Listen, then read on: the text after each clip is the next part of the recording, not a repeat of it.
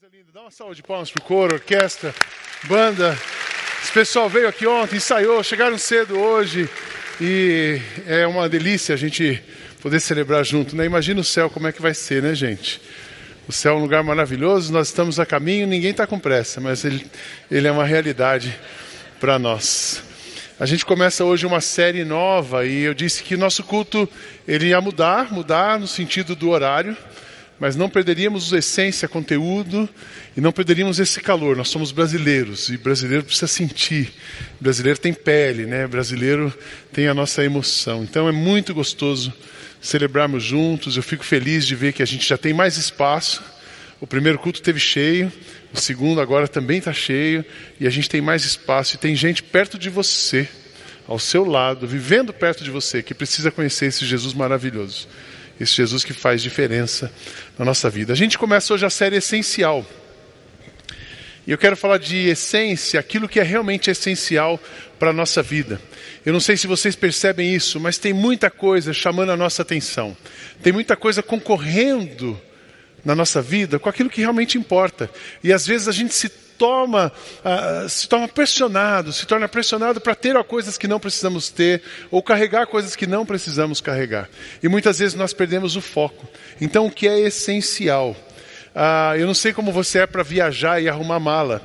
Eu, para arrumar mala, sou rapidíssimo. Arrumo mala em 15 minutos, mesmo viagem internacional é rápido, porque eu estou levando cada vez menos coisa. Se a viagem é nacional, eu levo pouca roupa, não que eu não troco de roupa na viagem, né? Mas eu levo pouca coisa. Se é uma viagem internacional, eu levo pouca coisa para poder trazer cheio depois, né? Então a gente aproveitar e arrumar a mala. E a nossa vida é assim. O que realmente você vai na jornada da vida, nessa viagem que você está vivendo, o que você vai colocar na sua vida?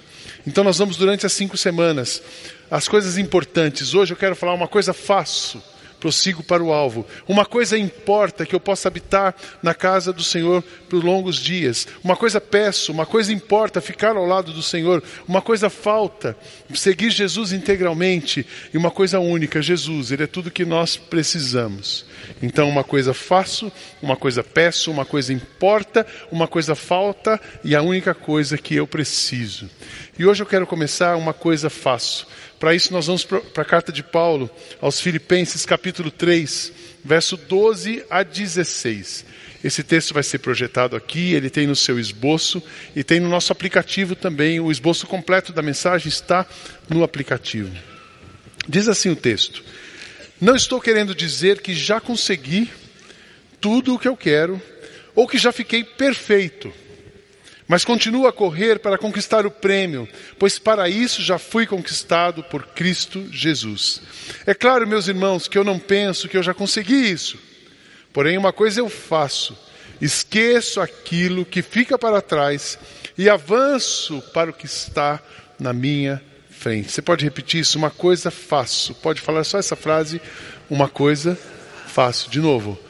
Uma coisa faço Esqueço aquilo que fica para trás e avanço para o que está na minha frente. Corro direto para a linha de chegada, a fim de conseguir o prêmio da vitória.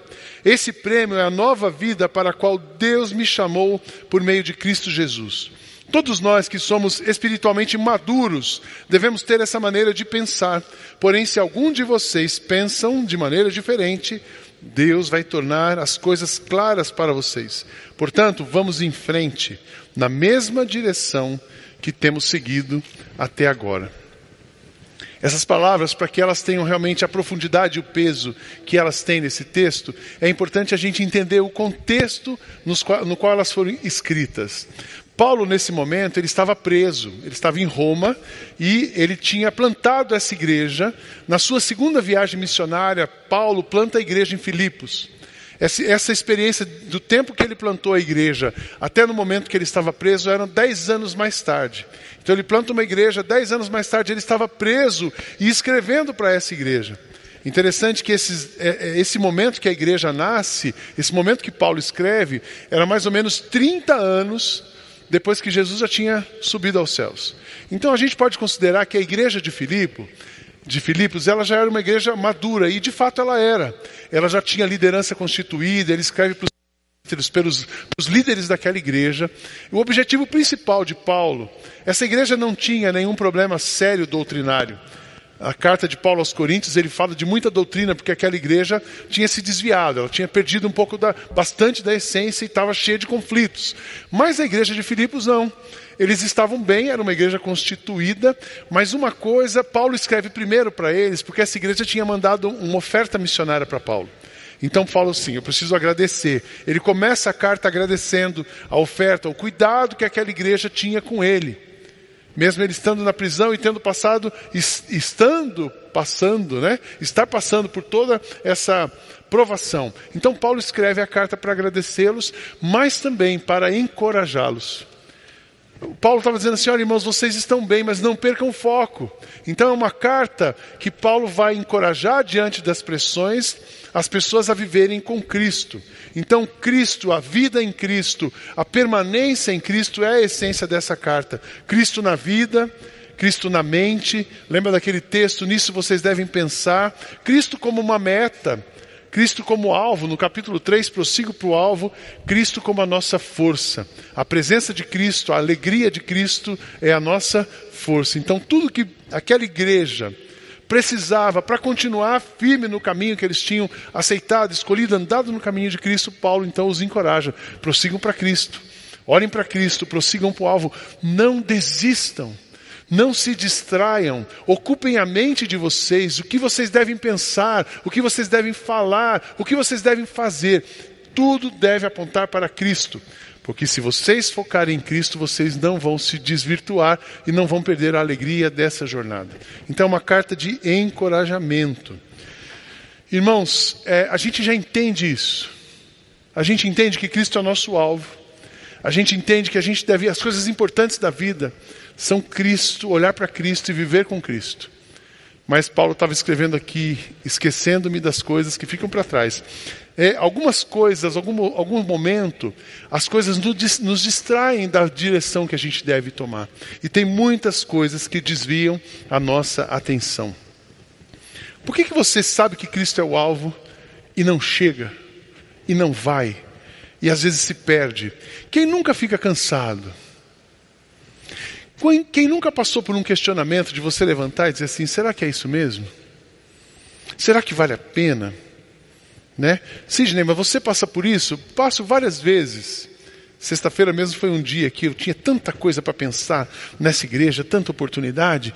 E aí eu disse assim: Deus, será que eu tenho que fazer isso mesmo? Será que eu dou para esse negócio? Será que não é melhor dar uma desacelerada e voltar para trás? Mas aí Deus fala assim: não, prossiga para o alvo, olhando firmemente para Cristo, autor e consumador da sua salvação. Então tem muitos desviadores. Quais são os nossos desviadores? Primeiro, desejos da carne. Todo dia você levanta e tem a sua carne. Você levantou, fez devocional, orou, você está uma belezinha. Está redondinho o seu dia. Aí você liga a televisão, começa. Aí você sai no trânsito, começa. E aí vai a sua carne vai tentando desviar você do foco, do alvo. Paulo, escrevendo aos Gálatas, ele disse: As coisas que a natureza humana produz são bem conhecidas. Elas são a imoralidade sexual, a impureza, as ações indecentes, a adoração de ídolos, as feitiçarias, as inimizades, as brigas, as ciumeiras, os acessos de raiva, a ambição egoísta, a desunião, as divisões, as invejas, as bebedeiras, as farras e outras coisas parecidas com essas. Repito o que já disse: os que fazem essas coisas não receberão o reino de Deus. Paulo estava advertindo os crentes porque estava concorrendo, estava desviando a atenção. Jesus, falando aos discípulos e à multidão, ele diz: Olha, vocês têm dentro de vocês alguma coisa que desvia vocês do foco, porque é de dentro, do coração, que vêm os maus pensamentos, a imoralidade sexual, os roubos, os crimes de morte, os adultérios, a avareza as maldades, as mentiras, as imoralidades, a inveja, a calúnia, o orgulho, o falar e agir sem pensar nas consequências. Tudo isso vem de dentro e faz com que as pessoas fiquem impuras. Então, um desviador natural em você está com você mesmo, que é a sua carne. Um outro desviador é querer o que o outro tem. Isso é muito comum e é instigado pela sociedade. Isso é muito comum e já está em nós. Com o filósofo René Girard, ele diz o seguinte: o desejo humano é mimético. Ou seja, o que significa isso? Que todos os nossos desejos são copiados a partir de um outro e não de uma forma autônoma. O que, que isso significa na prática? Você tem o seu carro, seu carro é um Honda Civic 2014. Ele funciona bem, ele está pouco rodado, ele é até valorizado porque ele é japonês, ele não é chinês, né? não tem perigo de pegar gripe. O carro é ótimo, mas aí você está ali no carro, aí do seu lado passa assim um BMW. Você fala assim, tá vendo? Sou pobre mesmo. Ou então passa um Honda Civic que tem um retrovisor, um, um, um, alguma coisa mudadinha, um desenho que mudou. Aí você fala assim, eu podia ter um mais novo, né? Estou desatualizado mesmo. Sem contar quando você tem um carro da Fiat que passa um da um, um, passa um japonês na sua frente, né?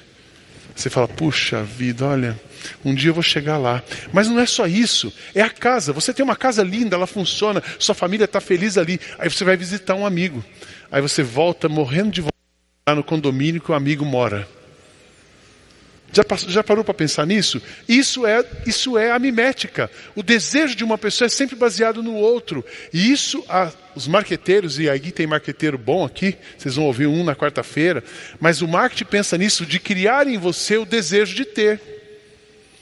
Você vê aquele M amarelo e vermelho, hum, você já pensa no bacon. Aí no bacon, no hambúrguer, hambúrguer, batata, dois hambúrgueres, a batata, queijo, molho especial, cebola, pix, um pão com gergelim, dois por 14,90. João, cadê você? João, cadê você? É, é o João que fez isso, para a gente comer mais hambúrguer. né? E aí nós vamos lá. Então nós vamos seguindo esse desejo, e esse desejo pode ser um obstáculo querer o que o outro tem que você não tem, isso pode ser um obstáculo para desviar você do foco. Você acaba comprando uma coisa que você não precisa, com dinheiro que você não tem, para mostrar para uma pessoa que você não conhece. E aí você se desvia daquilo que Deus tem para você. Uma outra coisa que é um desviador é a sua história. É a sua história. E aí a gente pensa sempre na nossa história do lado negativo. Ah, próprio Davi, um homem segundo o coração de Deus, em algum momento ele se desviou do que, estava, do que era o plano de Deus para ele. E a história dele fez ele pensar em morte. Olha o que nos diz o Salmo 39. Eu disse: Vou ter cuidado com a minha maneira de viver. Davi estava num momento super down, reflexivo, assim, agora acabou a minha história. Talvez você esteja como ele hoje.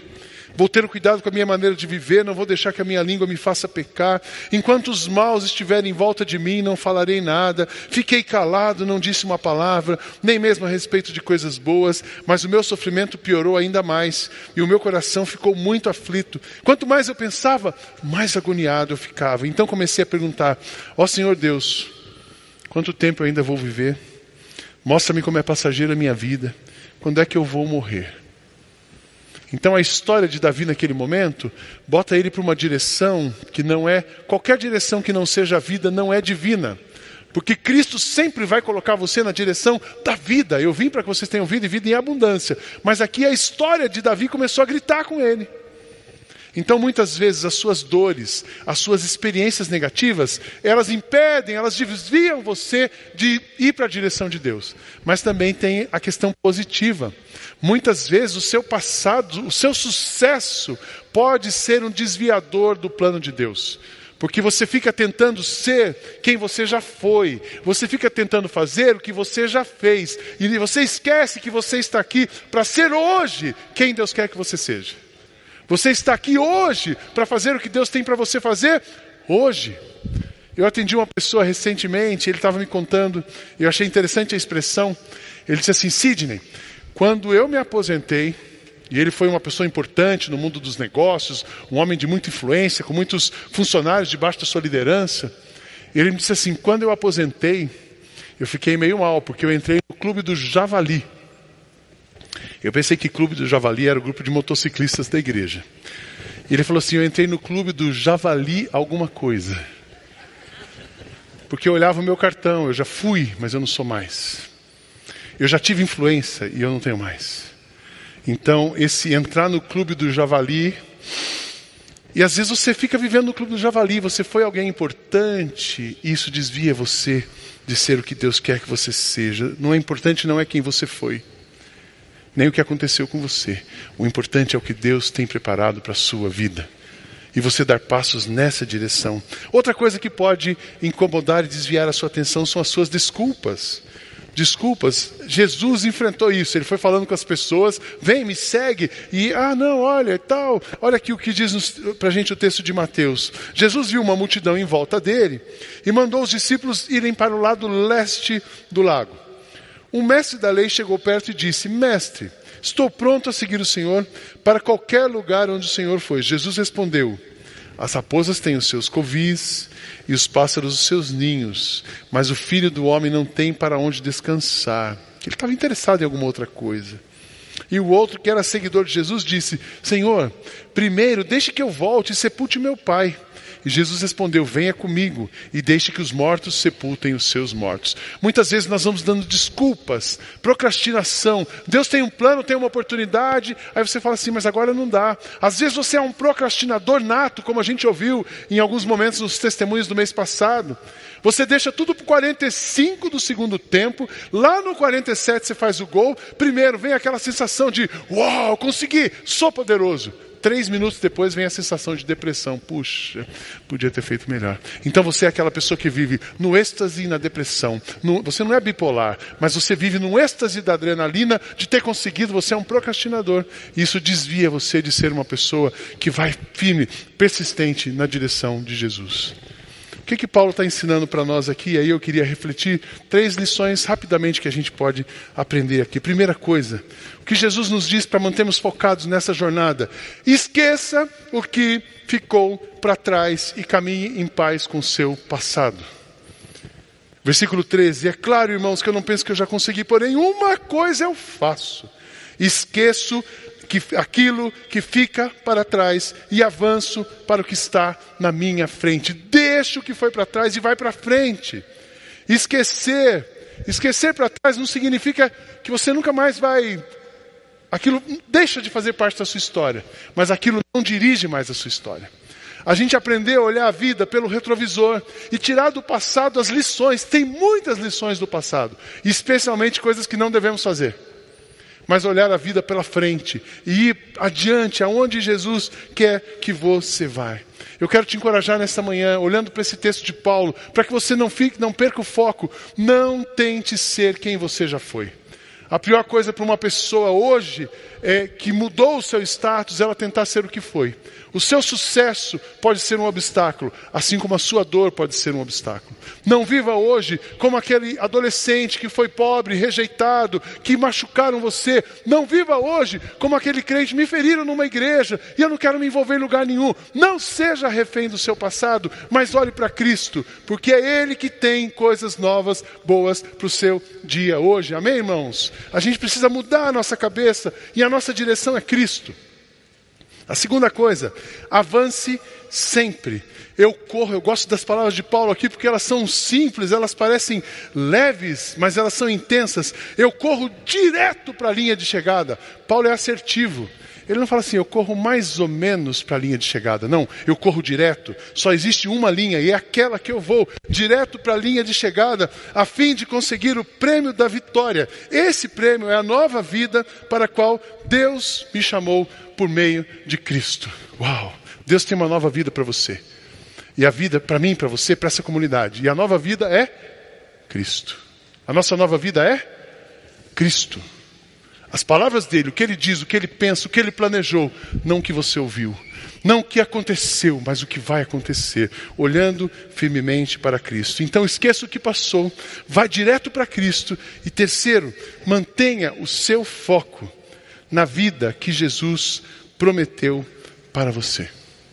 Eu gosto muito do texto de Hebreus, que diz assim: Assim nós temos essa grande multidão de testemunhas ao nosso redor Portanto, deixemos de lado tudo o que nos atrapalha e o pecado que se agarra firmemente em nós e continuemos a correr sem desanimar a corrida marcada para nós. Conservemos os nossos olhos fixos em Jesus, pois é por meio dele que a nossa fé começa e é Ele quem a aperfeiçoa. Fé em Jesus, deixa o pecado, tenha fé em Jesus. Ele não deixou que a cruz fizesse com que ele desistisse. Pelo contrário, por causa da alegria que lhe foi prometida, ele não se importou com a humilhação de morrer na cruz e agora está sentado ao lado direito do trono de Deus. Pensem no sofrimento dele e como ele suportou com paciência o ódio dos pecadores. Assim vocês não desanimem nem desistam. Eu tenho que ser honesto com vocês e dizer que existem dias difíceis. Existem dias que as coisas você fala, puxa Deus, mas de novo, eu tenho que passar por isso outra vez, e eu vou ter que enfrentar esse desafio. Mas aí, eu, quando isso acontece comigo, eu penso em Cristo. Por maior que seja o seu desafio, por maior que seja a sua dor, não foi a dor da cruz, ele já foi na cruz. Cristo já sofreu toda a dor, ele pagou todo o preço do pecado para que você pudesse viver uma vida profunda, leve, funcional, para que você pudesse viver a vida que ele planejou para você. Então, por mais esforço que você possa fazer hoje, nada se compara ao que ele já fez por você. Então, quando você estiver cansado, lembra de Cristo. Ele suportou com paciência, ele suportou calado toda a humilhação que era sua e minha, para que a gente pudesse viver de cabeça erguida hoje. Ele já passou pela humilhação, ele já sofreu a dor. Toda vez que você achar que está muito difícil, para e olha para as suas mãos. Eu queria que você olhasse na sua mão agora. Pode olhar na sua mão? Tem algum buraco aí? Tem algum prego que alguém colocou? Não tem. Ele já, ele já foi ferido para que as suas mãos pudessem ser limpas. Ele já sofreu a dor para que você pudesse vencer a morte. Ele já venceu a morte para você viver. Ele já fez tudo para você simplesmente defender dele. Então Cristo já fez. Cristo já fez. Por causa dele, por causa dos seus sofrimentos, nós podemos prosseguir para o alvo sem desistir. Tem uma frase que eu ouvi uma vez que me encorajou muito: Vencedores nunca desistem. Quem desiste nunca vence. Eu aprendi isso num curso há 17 anos atrás e essa frase ficou comigo.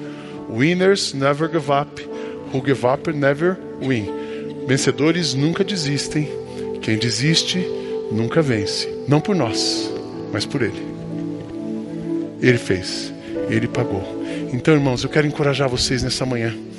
Eu não sei qual é a sua dor, qual é o seu pecado, qual é o seu erro, qual é a carga que você está carregando, mas eu sei de uma coisa: qual é a coisa que você colocou na mala que você não precisava ter.